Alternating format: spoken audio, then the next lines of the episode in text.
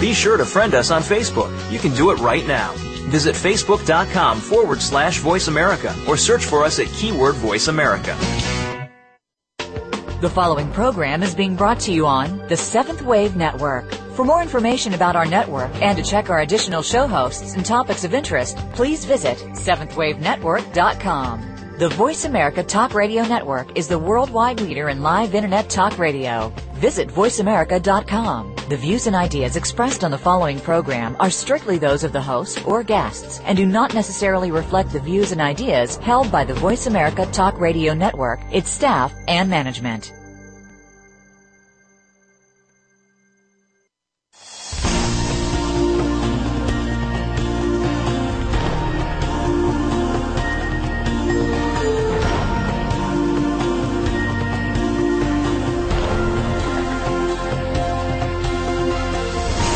Welcome to Awakening to Conscious Co-Creation with your host, Peter Tongue. This program will provide the groundwork you need to advance your awareness and be involved in the approaching transformation in consciousness. Now, your host, Peter Tongue. Hello and welcome to Awakening to Conscious Co-Creation and I'm your host Peter Tongue. Thank you for joining us today. The intention in these episodes is to give you insights into how the planet is shifting in frequency and vibration to a new level of awareness and how you can be part of this grand awakening. And I'm absolutely delighted to welcome to the show today Dr. Henry Grayson, who has written a wonderful book called Use Your Body to Heal Your Mind, Revolutionary Tools to Release All Barriers to Health, Healing and Happiness. And having read the book and having uh, done the work that I do, certainly in the last few years, uh, Henry Grayson has uh, really captured the essence of what we need to understand for our full, healthful healing and future happiness. So Henry, welcome to the show. Thank you. It's good to be with you. So I'd love to love for you to explain to our listeners right off the bat here how your world evolved into uh, doing this work that you're doing today. How did that all come about for you? Well, it started way, way back, actually. It started when I was in graduate school. I had, uh, I might say as a background to it, through my mid-teens to my mid-twenties, uh, I had had very severe sore throats and colds several times a year. And they would be quite debilitating. It would always start out as a sore throat and would develop into a horrible cold, sometimes laryngitis as well. So here I was in graduate school. I needed to take comprehensive exams in a couple of days but I had a German Shepherd puppy that was getting bigger, and he was getting out of the fence, and so I had to go out and repair the fence uh, because they didn't him to get run over in the street nearby. And here it was in Massachusetts, 20 degrees, 20 mile an hour wind, and snowing like crazy. And I was working at, on that, and I started to get my sore throat. And at that moment, I was very distraught because that's the last thing I needed. I thought before I take my comprehensive exams, and uh, and so I, then I remembered, maybe I don't have to get sick. Why? Because I had taken, done a directed study the semester before on mind-body medicine to, re, to research the, uh, uh, the, to look at the research that was available at that time. And in that time, only a few things were considered mind-body related. Something like skin disorders, asthma, uh, ulcers, a few things like that. But anyway, as I was there, getting with that sore throat, I suddenly thought, about what I'd studied. And I thought, gee, now if the mind can affect these parts of the body, why would it be restricted from other parts, and why would it not affect me in terms of whether I get a cold or not and a sore throat? I said, this doesn't make sense to me that there are these compartments that are mind-body connected and others that are not. So I started to ask myself a series of questions. One is, why might I need this? Or why might I need it now? What would it get for me? Or what would it get me out of doing? Or is there an emotion that I could express, be expressing through this that I've not dealt with directly? Or is there some kind of symbolism here? Is there some kind of metaphor involved in this? And I ask myself those questions very thoughtfully. You know, why might I need it now? Or what would it get me out of? And my first thought was, maybe I want to get out of taking comprehensive exam. And then I thought, second thought was, no, I don't want to get out of that because um, I'm 95% prepared. And so if I don't take it now, I've got to spend I've been spending weekends preparing myself, and I have to spend the next three months of weekends being prepared for the next time the exam's given. So I thought, no, it's not that. And so then I thought, well, what could it be then? And I went down my own questions, and I got to the part about what emotion might be expressed in it. Suddenly I saw my neighbor looking out of her kitchen window overlooking my backyard where I was working. And I suddenly felt a big pang of guilt. And I thought, okay, I'm really onto something here. And so when I recognized that, I thought, what's this guilt about as I see her face? Then the first thing occurred to me was that there's something I'd promised to do for her aged father that she took care of that I'd planned to do uh, next week right after I'd finished exams. And, uh, but, uh, and I knew I would do it. I wasn't trying to get out of that because when I make a commitment to do something, I keep my word, always have. So I knew I wasn't trying to get out of it. But what I realized I had done is I had made it, I had projected something onto her. I projected onto her that she was seeing me out here in my yard doing all this work in this horrible weather for my dog when I'd not done this, whatever it was, for her father. And, uh, and with that, I realized that's what that guilt was about. And I realized too that it wasn't about me trying to get out of something because I knew I would do it, but I knew that it was my projection that caused that guilt feeling. And so I thought, well, is that the way I prefer to deal with this? Do I want to get sick in order to get out of dealing something? And I thought, no way. How would I prefer to deal with it? And I thought, well, when I finish my work, I'll go inside and I'll call, give her a call and say, well, want you to know I haven't forgotten your father. I'm finishing comprehensive exams in a couple of days, and the day after I'll be over and do this thing for him. You know, when I made the firm commitment to do that, that I knew I would keep, my my sore throat went away in about 20, you know, 15, 20 minutes or whatever. And this had never happened before. And the more amazing thing is, I've never had one of those debilitating sore throats and colds since. Uh, because anytime I'd start to get the first sign of the symptom, I would ask myself with great deep sincerity and curiosity, why might I need this? What would it get for me? What would it get me out of doing? What emotion is being expressed here? What's the metaphor being expressed? And I'd be open to the most irrational of answers. And I found that if I get the answer, that was never sufficient. But if I would decide an alternative way of dealing with that issue other than paying the price of the symptom, invariably the symptom would go away, sometimes in a few minutes, other times it might take a few hours or sometimes a few days, but inevitably I would be free of the symptom. So that's what started me on this whole thing, recognizing that the mind is really what rules here. And so you've gone from there to, to where you are now, having written this comprehensive book about health and healing and the barriers to wellness and, and, and health. So uh, explain to our listeners what you have learned about uh, illness and disease and, and what uh, how they manifest, what creates them in our in our bodies. Well, there I've understood that come to understand that there are really a whole plethora of things that can be involved in our having illnesses. Uh, uh, trauma is one significant thing. Like if we have traumas early in our life, in early childhood, there's a high correlation between unresolved or uncleared traumas from childhood and the onset of serious illnesses in early adult life. We also know that there's a high correlation between uh, a, a big trauma we have in our adult lives. And often within a few hours or within a day, we can have a small symptom emerge and sometimes and quite frequently too, within a year or two after a major trauma, we might get a significant or more serious illness. Uh, we also know that uh, traumas can go way, way back and set predispositions toward illness. They can go back to early childhood, those times we don't even remember when they are the most important developmental years, and yet we remember hardly anything from it. We know the first year of life is very significant because we have more new learnings and new experiences in that one year than any other year in our lives as our little brains developing rapidly. We also know that there can be, with the brain, with the studies now of uh, uh, the fetus while in the uterus, we know that the, the fetus picks up any trauma from the mother, what's going on, or the environment. If their parents are fighting, the child really, the little fetus reacts dramatically. If it's something peaceful and loving, the baby is all peaceful and relaxed. And so, uh, and they, and also the little fetus picks up all the stress hormones from the mother if there's something crisis, some difficulties are going on. Those set us up again to predispose us toward problems later on. And then, of course, we can bring in our genetic memories from one generation or 10 or 20 or 50 generations ago.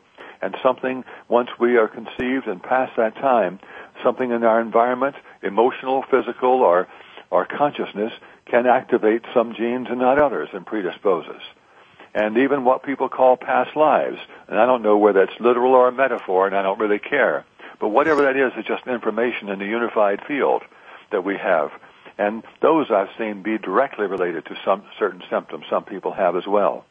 And so when I think of the traumas, I think of it any kind of painful experience, not just dramatically traumatic things, but also those very slow, repetitive, insidious experiences of growing up as children too, where we feel rejected, we feel criticized, we feel ignored, we have pressure put on us all the time, a lot of judgments or whatever it is. Or we grow up around parents who are very frightened themselves and very anxious and very fearful. And as little kids, we'll just download their way of approaching the world. We'll take in their fears as if that's the reality of the world, you know, and live by them. All of these things uh, predispose us toward illness. And, and Henry, in your experience, uh, before someone actually manifests an illness, is there a typical trigger that brings people to that place of manifesting physically into the body? Often, often there is a trigger. Sometimes it's gradual, but often there's a trigger. There's no question what, about what, that. And, and what, what, what might that be? What sort of things? It would be it'd be what the trigger is usually something that would reactivate the earlier trauma. Something that's similar enough to it. Because in the limbic system, in that part of our survival brain, just above the brain stem, uh, the part of the brain called the hippocampus, and, and codes information. Like uh, for the caveman, it worked very well. If he got bitten by a snake, anytime he saw something that looked like one, you know, he'd have this warning signal go off and he'd grab a club or run, run away. Now, neuroscientists tell me that that part of our brain is probably 15 to 18 times too active for our stage of evolution. And that means it gets activated way too easily. And so, but what it has there, it's anything that reminds us of the old trauma, you know, sets it off. Like a little thing that most people have experienced is uh, you're sitting in a restaurant having a nice meal with your spouse, with your uh, friend, or with a parent or a child, or uh, or brother or sister or someone, and it's perfectly pleasant conversation. One person says something totally innocuous, and the other person just loses it and goes off the wall.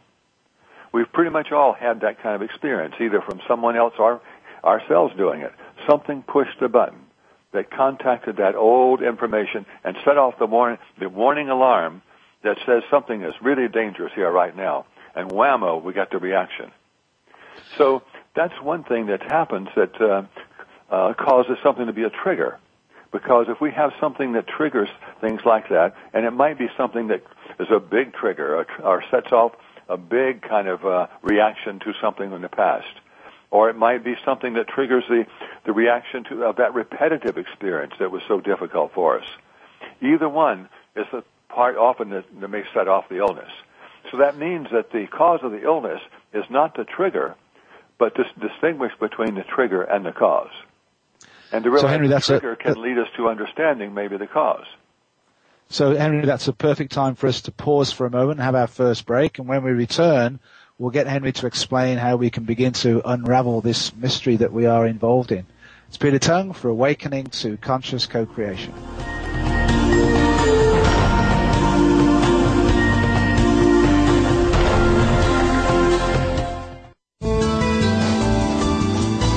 The Voice America Seventh Wave Channel. Do you want to reach your highest potential in your personal and business life? Come and join our heart centered community with Peter Tongue and Sherry Chase. Embrace love, abundance, integrity, and personal empowerment in a safe and sacred space for your awakening. Our intention is to lay the groundwork for you to advance your awareness efficiently, to be fully involved in the conscious co-creation of peace and prosperity on our beautiful planet. Go to myheartcenteredjourney.com for more information. The Voice America Seventh Wave Channel. Be extraordinary. Be the change.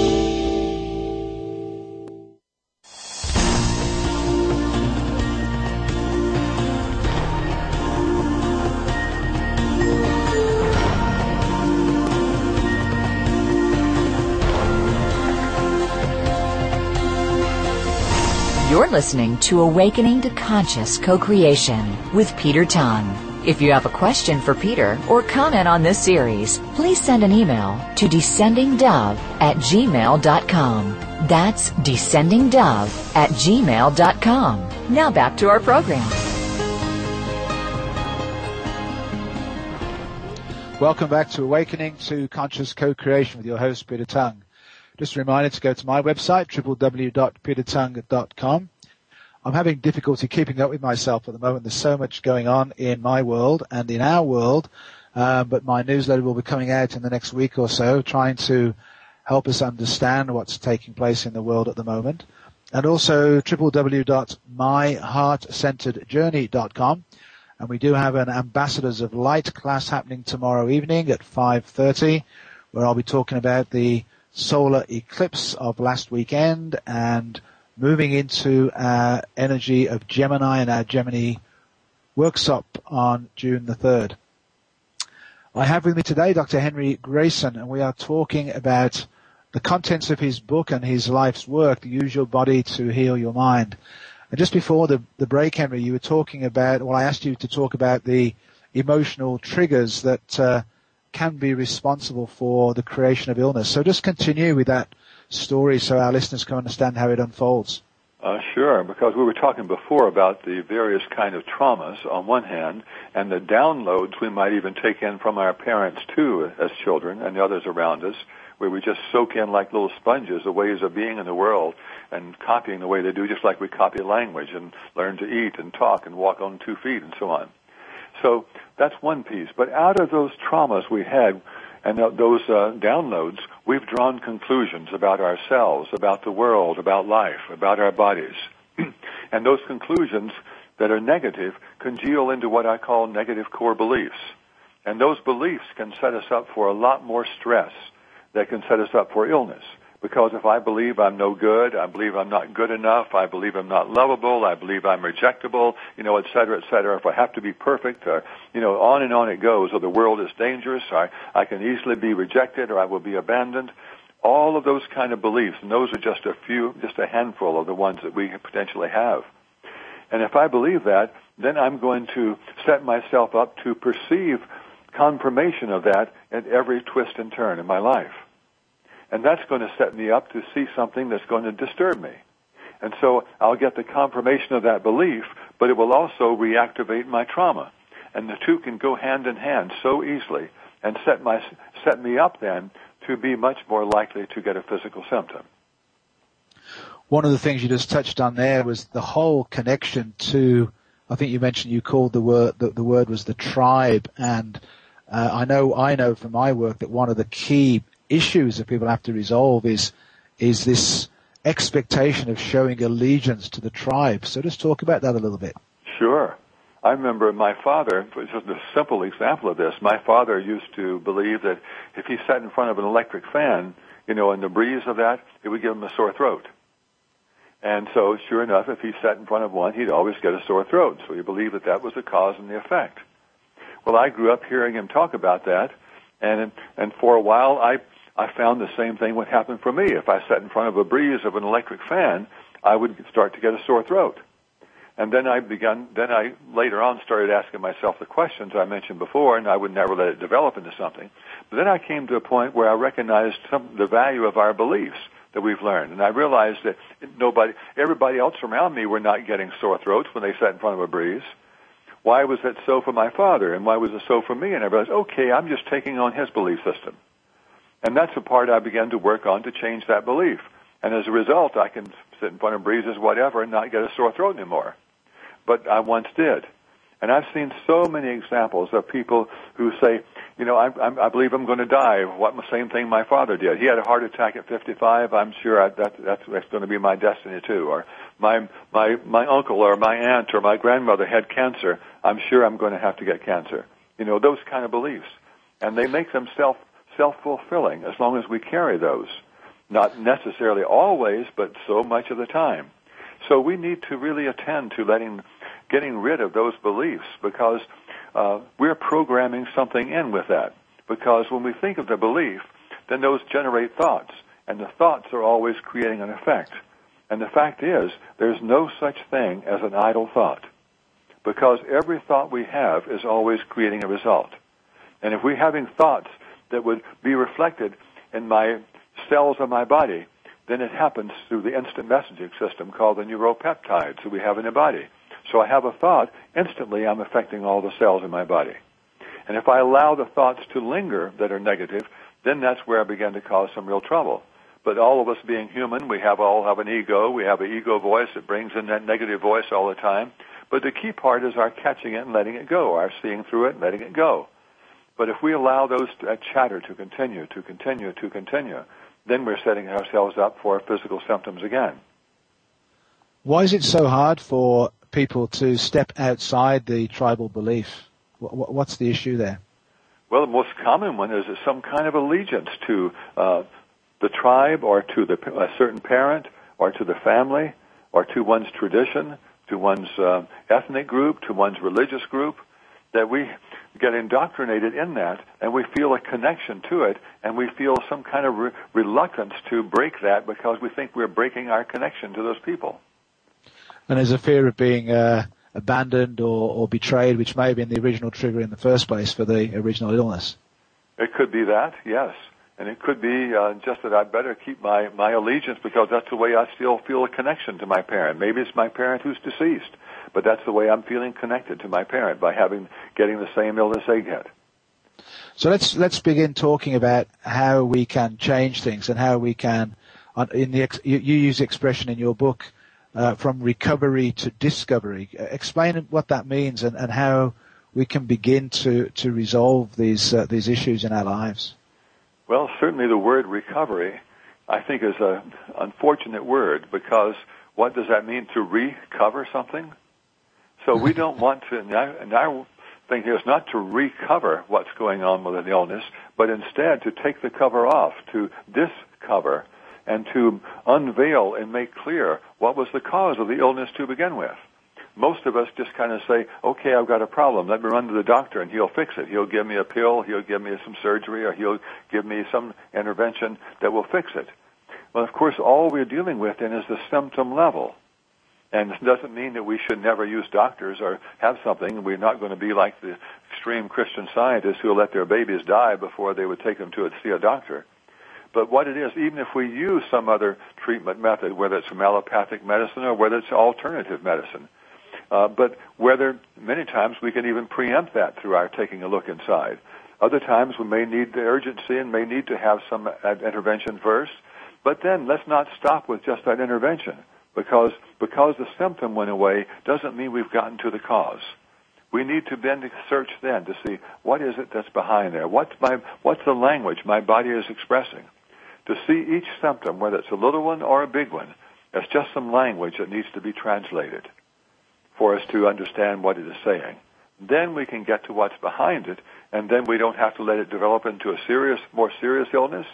We don't let it have to keep recurring, or we don't have to have a serious one repeat itself. And all the, because we've taken the time to get back to what's at the origin. And, and, and what is at the origin is often held in our unconscious, uh, uh, subconscious, uh, below our awareness, let us say.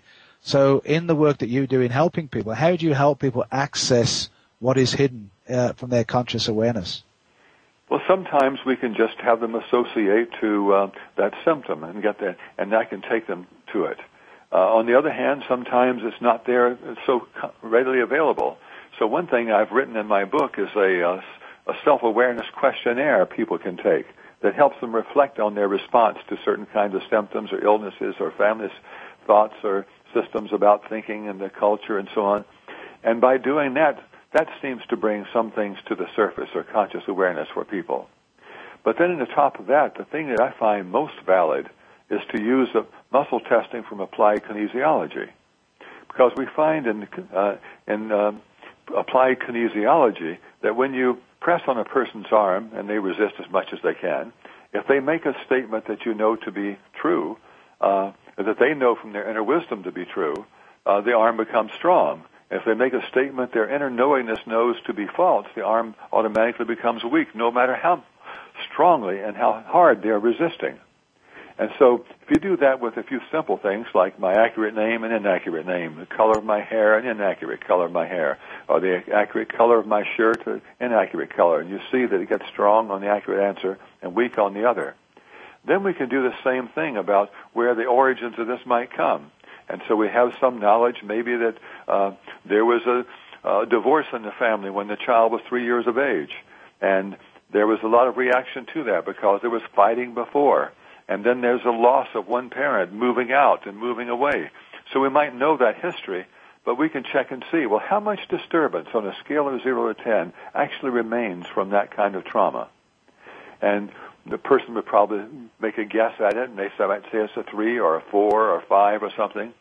If you do muscle testing, you may often find that might not be the case. It might be a 9 or a 10 on a 10-point scale. We do muscle testing, we find that uh, this is actually directly related to such and such a symptom that person carries, and to repeated problems which have reinforced that tendency in that direction. And so, so Henry, it tells us uh, that, that that's the trauma that needs to be clearing because the trauma is just encoding some information in our uh, survival brain and through the body and our energy field, much like we have encoding some information just in our computers because the brain is the prototype of the computer. And how accurate is the muscle testing in your experience? Uh, I find it uh, pretty accurate. Not very accurate when we do self-testing, and not very accurate if I approach it with a, my own ego wish or my own ego fear. Ah, right. Okay. Uh, so, those contaminate it tremendously. Okay. But if two minds join together in the search for truth here, that we really want the truth as to what would help this person be free of the suffering, and can be free to have peace and joy, happiness, love, and all health and all those sort of good things. And if that's our joined intention, I find in those instances it's it's pretty. I'd say 99% of the time it seems accurate. So you mentioned two words at the beginning of your talk about sincerity and curiosity, and those are key words in really resolving this, aren't they? Uh, yes, they are. Because if I'm sincere and, and curious and willing to go to answers that are very irrational, that are not very reasonable, that are not maybe put me in the best light, but I want to get to the answer because I can clear it out then. It's not that something's wrong with me, and we need to get past the whole idea of pathology that we have so much in the mental health field and labels we put on people. We need to see it's just a human condition and responses and programmings that get involved there and that we can identify those and we can do that clearing of those and do reprogramming, in essence, of those systems that we carry in our computer brains. So having someone walking alongside you in this, as you say, this co-creative, genuine, sincere desire to understand and, and understand from a deeper perspective, not just about your own situation, but actually how this works on a on a bigger scale is a really important part of this uh, this journey. Yeah, it might not be, for example, if you're married and your your spouse has some kind of an illness, and uh, you're desperate for that person to stay alive because you can't stand the thought that you might lose them and they die. Then my own ego wish and my fear both can be in there and contaminate the results. Yeah, understood. Henry, we're coming up to our second break, so we'll continue with this fascinating discussion on our return. It's Peter Tongue for Awakening to Conscious Co-Creation.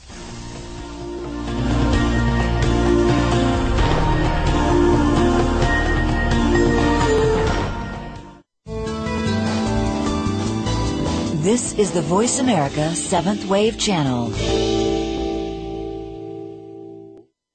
Do you want to reach your highest potential in your personal and business life? Come and join our heart centered community with Peter Tongue and Sherry Chase. Embrace love, abundance, integrity, and personal empowerment in a safe and sacred space for your awakening. Our intention is to lay the groundwork for you to advance your awareness efficiently, to be fully involved in the conscious co-creation of peace and prosperity on our beautiful planet. Go to myheartcenteredjourney.com for more information. Be visionary. This is the Voice America Seventh Wave Channel.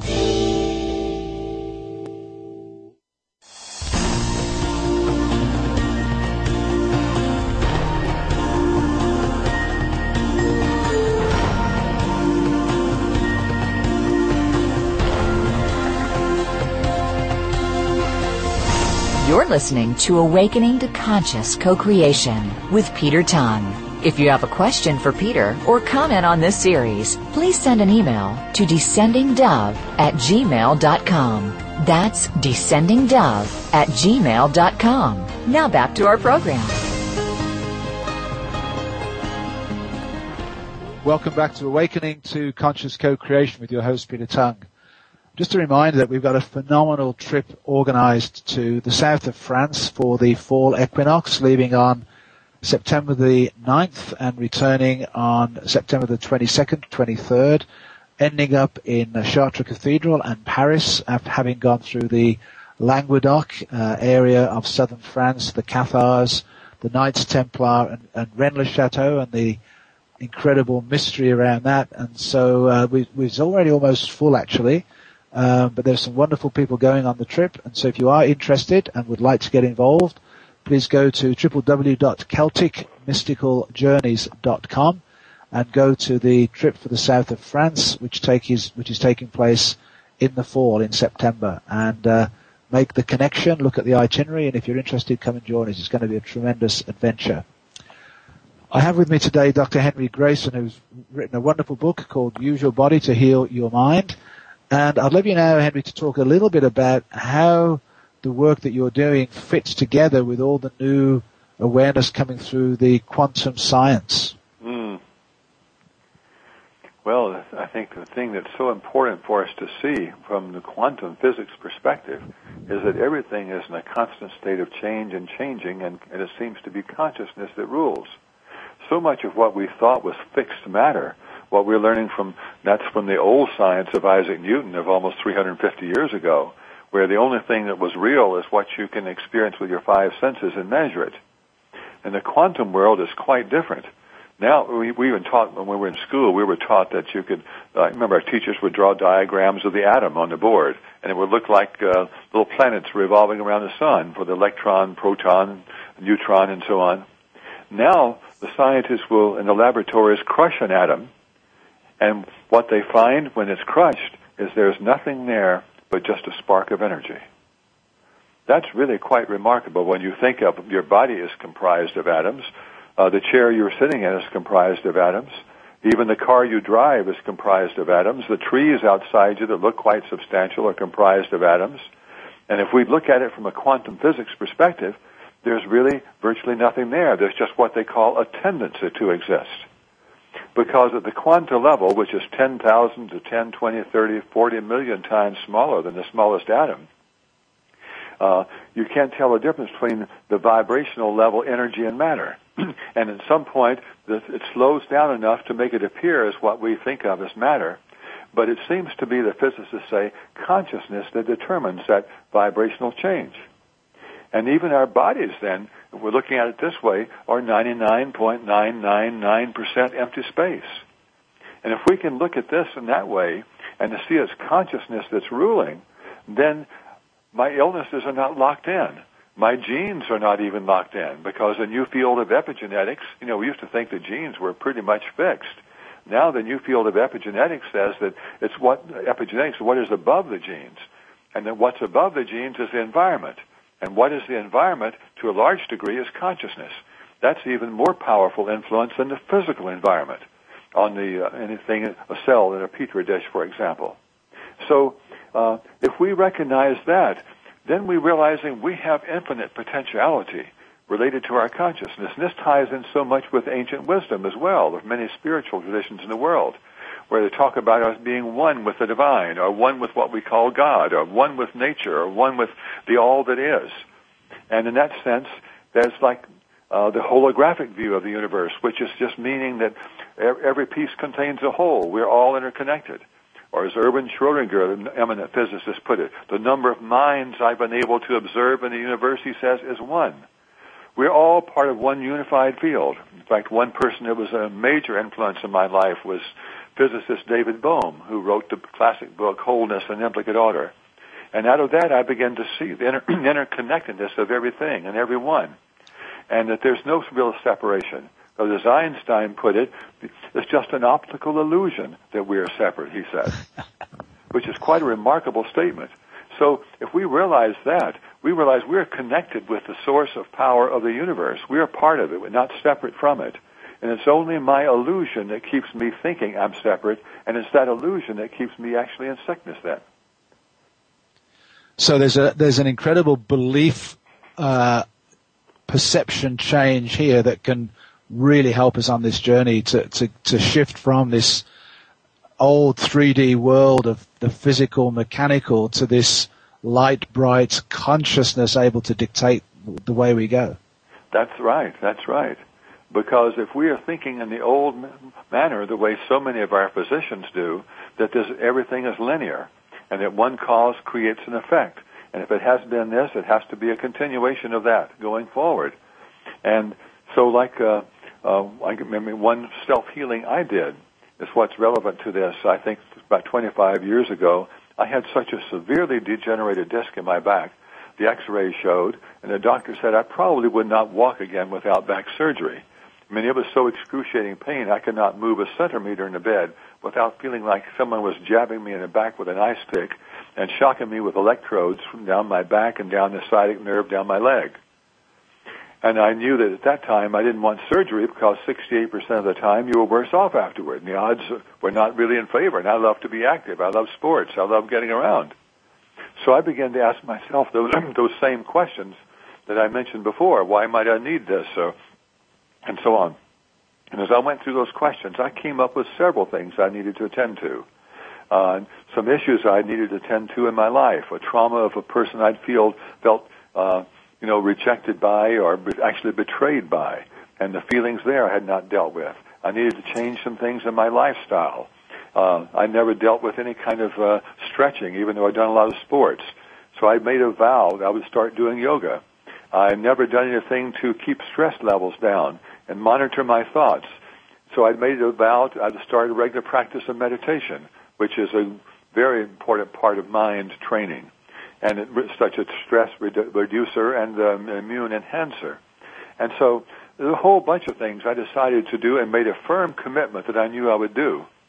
And then two months later, I was skiing in Colorado. And then the most amazing part was just a number of years ago, I went for a routine physical exam, which I do every few years to show the doctor how healthy I am, not to seek for what's wrong. But I went in and he says, we need to take a, a, picture of your lungs. We've not done that for a decade. I'd be amiss if I didn't. He finally talked me into it, even though I didn't want to do the x-ray. But I'm glad I did now because he came back and he says, Henry, your lungs are fine. He says, but you won't believe this. He says, that disc of yours, this is not supposed to happen. It's a miracle. It's regenerated. I don't know how that could happen, but it's, it's there on the x-rays. Look, look, look.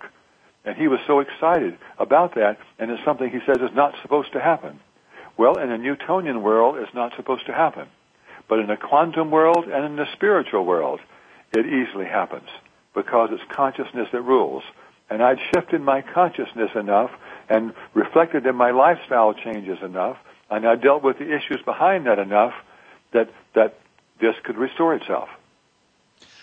Henry, could you uh, could you give us another example? Perhaps an example around cancer might be uh, a good thing for our listeners to hear. Let's think. What comes to mind now is somebody who came to me a few months ago, who had stage four stomach cancer, and the doctors was pretty, you know, was pretty uh, concerned about that because the cancer markers were like like 2,270 or 75 or something like that, which were very high, and said we've got to give you uh, chemo and we've got to uh, go have surgery once we uh, do that for a bit, and so to get the rest of that tumor out because it was quite big and her stomach was protruding significantly. Well, what she came to see me, and what we started to do was to identify what traumas she'd had, and there were a number of them in her adult life and her childhood that we needed to clear. The muscle testing had said that those definitely had played a role. Uh, there was a trauma of an ending of a marriage that was really traumatic that uh, was needed to be cleared in her adult life. And we identified beliefs that she carried about sickness, about herself, and about life. We dealt with an issue in her life because her old career was fading out and she didn't know what she was going to do and it was meaningful to support herself the rest of her life. So we dealt with all those issues and came up with those. And then we also, because she did decide to go along with the chemo, we decided we would give instructions to her body as to what to do with it. So she would have better results and not have the uh, side, side effects. So she began to give instructions every time she would take it, and every day, several times a day, she would remind her body that that chemo was just to go only to cancer cells. It was not to touch any other parts of the body. And it was just take the cancer cells and process those out through the elimination system in their body. And it would not touch anything else, which means it would not then create harmful side effects. Well, she did that with that ritual with some diligence. And then the doctor says we need to have the surgery now to clear, take out the rest of the trauma. I mean the tumor. And they opened her up and went in there and there was nothing there but dead cells. The tumor was totally gone. But even before they had the surgery, she'd brought the cancer markers already down to uh, under 200 from over, way over 2,000. And the doctor said, this is a miracle. This is a miracle. This just doesn't happen. I've never seen this happen before. I can't explain it. You know, and was really ecstatic about it. And then the surgeon had the same reaction, you know, when he opened her up and found that nothing was there. So what we're seeing here is that her consciousness, and they said it's a miracle too, because even with the chemo, this kind of result does not happen. But it, this was the miracle that went far beyond what the results might be with the chemo, bringing down the cancer markers a moderate amount and the tumor uh, size a moderate amount.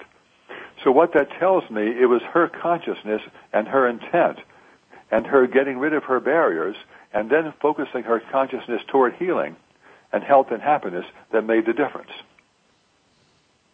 It's a hugely important story, uh, Henry, both in terms of the, the doctors who, who sadly have this uh, disbelief that these things can happen, but also the fact that you can, through literally talking to your body and talking it through these different circumstances, using that level of higher consciousness uh, with the body to actually transcend uh, these situations, the illnesses, and, and the treatments as well. It's, it, it doesn't mean you don't necessarily have the treatment, but you work with the treatment in a conscious way as well. I've seen people do it each way, sometimes with the treatment, sometimes without, because that has to be their choice, not mine. You know, and that is it, isn't it? In, in working alongside, it has to be the person's individual choice. It's their life, and, and we support right. in whatever way we can their decision. Well, one thing that occurs to me that people could experiment with is a little thing of just seeing how their mind rules. Uh, something I happened a couple of weeks ago. I like to work out and exercise, and I'd done it too too many uh, little curls with my arm, I guess, the day before, and I was going to exercise, and I felt pain in my my bicep and tricep and my shoulder as I started to do it. And the first thought came to my mind, well, like to say in the gyms, no pain, no gain. But I dismissed that one years ago as a philosophy. and me. and then I thought, well, in yogic philosophy, they're saying, well, just move up to the point of pain and then stop. And I thought that's much more humane, and that's what I've often done. But I thought, no, in the quantum worldview, there's another option here. I can tell my muscle what to do. And so I did that, and I said, now as I begin to continue this curl and doing the exercise, that muscle's going to relax, all the tension is gone that brings the pain, and it's going to become relaxed and stronger all at the same time, totally pain-free. And as I did that, and I went ahead and did about 10 or 15 more curls totally pain-free. The pain just totally went away. And I find I can do that with all sorts of little things like that. And if we practice it with little things, we can build up our confidence so we can do it with bigger things. Henry, we're coming up to our final break. That's a perfect time for us to take this break. Uh, it's Peter Tongue for Awakening to Conscious Co-Creation.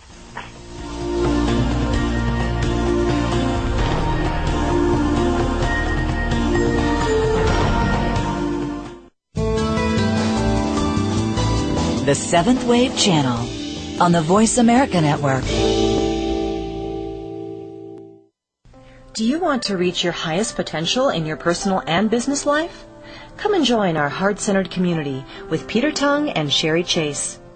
Embrace love, abundance, integrity, and personal empowerment in a safe and sacred space for your awakening. Our intention is to lay the groundwork for you to advance your awareness efficiently, to be fully involved in the conscious co creation of peace and prosperity on our beautiful planet. Go to myheartcenteredjourney.com for more information. Invite meaning and inspiration to your life. This is the Voice America Seventh Wave Channel.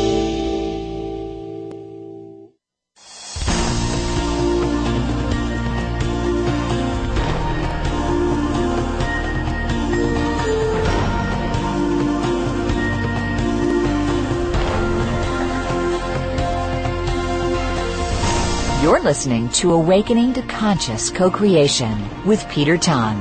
If you have a question for Peter or comment on this series, please send an email to descendingdove at gmail.com. That's descendingdove at gmail.com. Now back to our program. Welcome back to Awakening to Conscious Co-Creation with your host, Peter Tongue. I'm just going to read a quote from the front cover of uh, Henry Grayson's book from Larry Dossey, which says Dr. Grayson is a master in helping anyone overcome their, their hidden barriers to health and vitality. If you aspire to the upper echelons of health, yet are unable to realize them, this practical book is for you. And I totally agree with that comment. And anyone who is uh, assisting people in their healing journey, uh, or are themselves healing, or are interested in how this very complex and fascinating way in which the body and mind interact, this really is a must for you to read. Use Your Body to Heal Your Mind by Dr. Henry Grayson. So Henry, how can people get hold of the book or get hold of you? Give us uh, the information. Well, they can find the book. The easiest way is on Amazon or Barnes and Noble. Go online and they can order it. They could also order it from my website, uh, which is henrygrayson.com. That's spelled G-R-A-Y-S-O-N dot com. And so uh, uh, some bookstores are carrying it, but uh, not as many as they used to be these days because people aren't going to bookstores that much. But uh, those are the quickest ways that one can get a copy of it. And it's uh, use your body to heal your mind, but the subtitle is important too. Uh, revolutionary methods to release all barriers to healing, health, and happiness. Because what we're trying to get to there is uh, that we can heal more easily if we don't have barriers holding us back. It's sort of like you can sail a boat much more effectively if you don't have anchors that are down under the water keeping the boat from moving. And that's exactly the kind of image I'd like for us to have about our own health. Well, let's talk about health. Let's talk about being happy, healthy, and living a vibrant and vital life. So, so what are these tools? What, what are the ways in which we can live this way? Well, first of all, I find that most of us know abundance of things that we can do, but how most people don't use them. Most people don't do what they know it would take to be uh, healthy and happy. Most people know they should eat healthy foods, but don't. It would help to exercise, but don't. People know that meditation would help them relax, but don't do it. In fact, 95% of the people that go and study and learn meditation don't continue to practice it. So we'd have to say, that's why I want to deal with the barriers, because I've discovered in my surveys around the country that 100% of the people have barriers of one kind or another. And just two simple ones I discovered in my surveys that people had 82% of the population in cities all around the country uh, believe they didn't deserve to be totally healthy and happy, uh, or that it was not safe to be totally healthy and happy. 82% had both, and the other 18% had uh, one or the other. And these are just only part of the barriers. So if we're not attending to these blocks, we may not use the tools that we know would help. But then again, what are those tools? Well, certainly nutrition is good. Certainly uh, meditation is really outstandingly good for us. Well, we can use some of these energy methods on ourselves, like the tapping on acupressure points, like an EFT, uh, where we can just release um, immediate disturbance. I mean, if I have a little disturbance in my life, I'll sit down for three or four minutes and do a round of tapping on myself, just so I don't carry any residue of that. Even if a driver pulls out in front of me at 90 miles an hour and almost hits me and runs me off the road, and I'm angry, frightened, and pissed for a moment, I don't want to carry it. I'll do one of these rounds of tapping on my acupressure points before, you know, and release it so I don't carry that kind of stress with me. And uh, another one I think is a wonderful first aid measure is what I call the thymus heart rub. Just to bring the right hand up over the chest, the upper chest, up over the heart and over the thymus gland, with a hand flat on the chest and just rubbing in a clockwise fashion, uh, looking on from the outside. And if you're really uh, anxious and afraid about, worried about something, you might just say to yourself three or four or five or ten times, I deeply love and accept myself, even though I'm feeling so anxious or so worried right now. I deeply love and accept myself, even though I'm worried to death right now. Things like that. And whatever the emotion might be or the disturbance, just doing that can often just take the edge off and make a person return more to a peaceful state. When we do that, we slow down the stress hormones. When we slow down the stress hormones, we also let the blood flow go back to our frontal lobes of the brain. We can be intelligent in our problem solving again. Whereas if we stay stressed out, as much as 70% of our blood flow to our brains is restricted, and it literally dumbs us down. So having these first aid measures that we can do to keep returning to peace.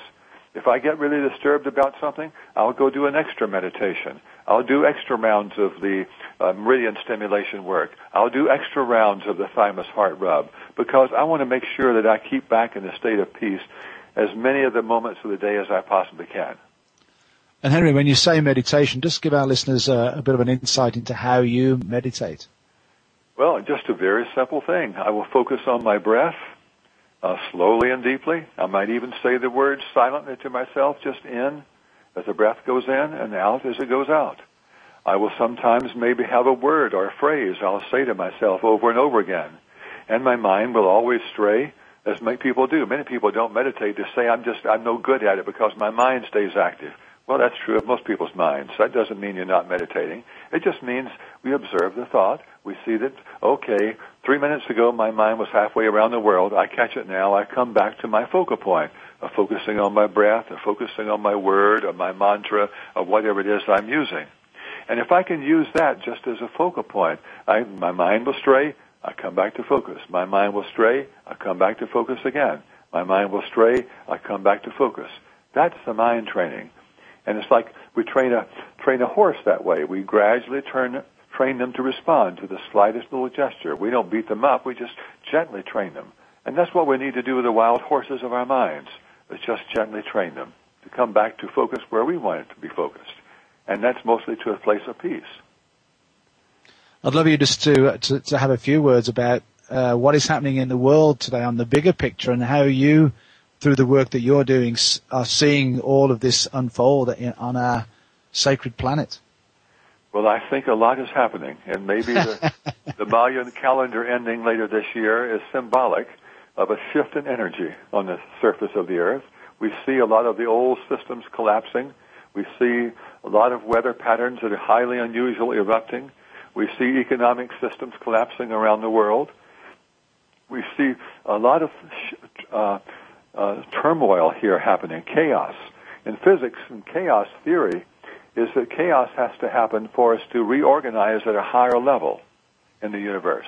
And that seems to be what's happening now. Out of all this chaos, we have an opportunity for a higher level of reorganization.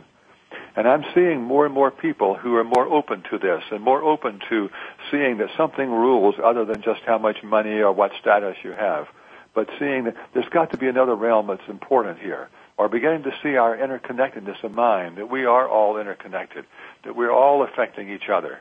And as that's emerging more, uh, then we affect countless other minds ourselves.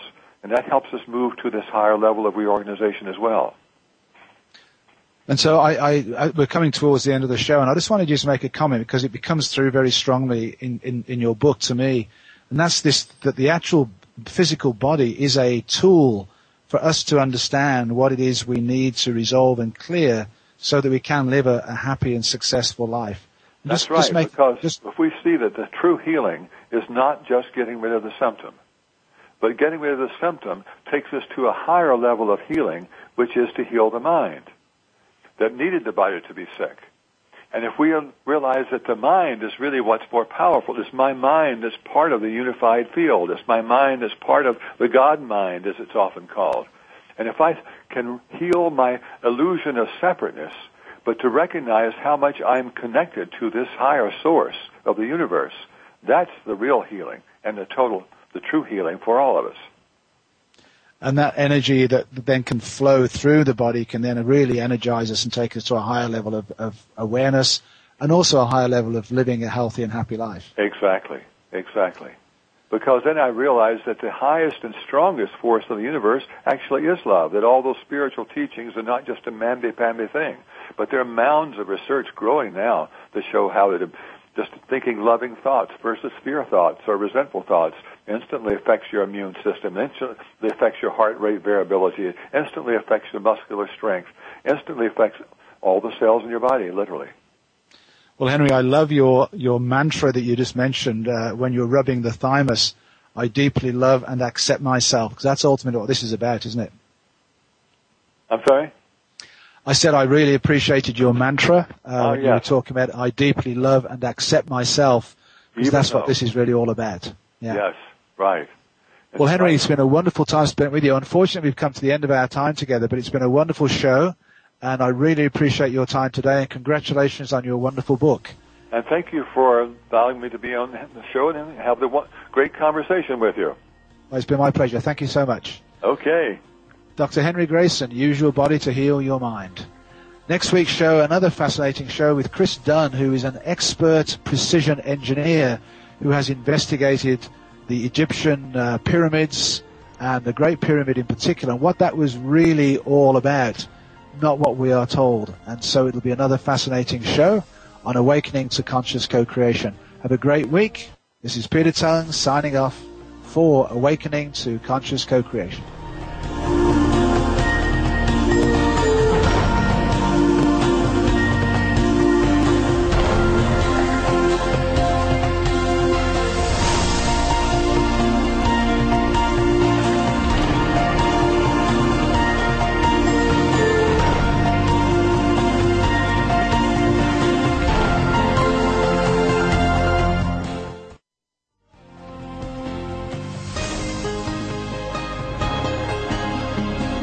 You found this week's show to be enlightening and inspiring.